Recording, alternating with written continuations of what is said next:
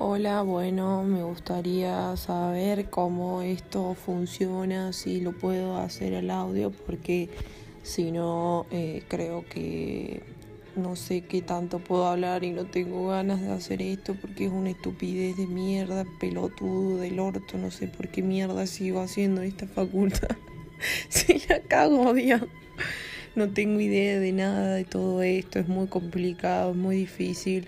Me parece una locura que sea tantas pelotudeces porque nunca en mi vida voy a hacer esto en mi grado. Muchas gracias.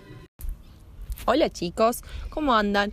Bueno, como saben, comenzamos a, eh, con los cuentos clásicos que tenemos. Y bueno, en el caso de hoy vamos a leer sobre el cuento más clásico que seguramente conocemos todos, que es sobre Pinocho. Como saben, yo les voy a leer un resumen de cómo se de qué trata este cuento tan maravilloso que nos gusta a todos y luego ustedes van a tener que empezar a leerlo desde sus casas. Eh, como saben, todos los días les voy a mandar las actividades para, ir realizando en base a lo que vayan leyendo. Bueno, este cuento dice que Gepetto, el viejo carpintero, deseaba que su última creación, Pinocho, una bonita marioneta de madera, pudiera convertirse en un niño de verdad.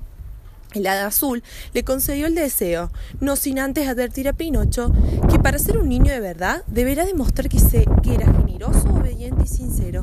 Pepito Grillo le ayudaría en este labor, él sería su conciencia.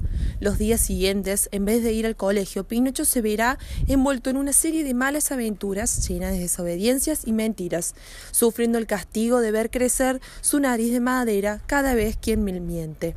Pero en fondo, Pinocho tiene un buen corazón y gracias a Pepito Grillo se dará cuenta de todos sus errores. Al fin Gepetto consigue su anhelado deseo que Pinocho se convierta en el niño, en niño, y Pinocho no vuelva a ser desobediente ni a portarse mal ni a decir mentiras.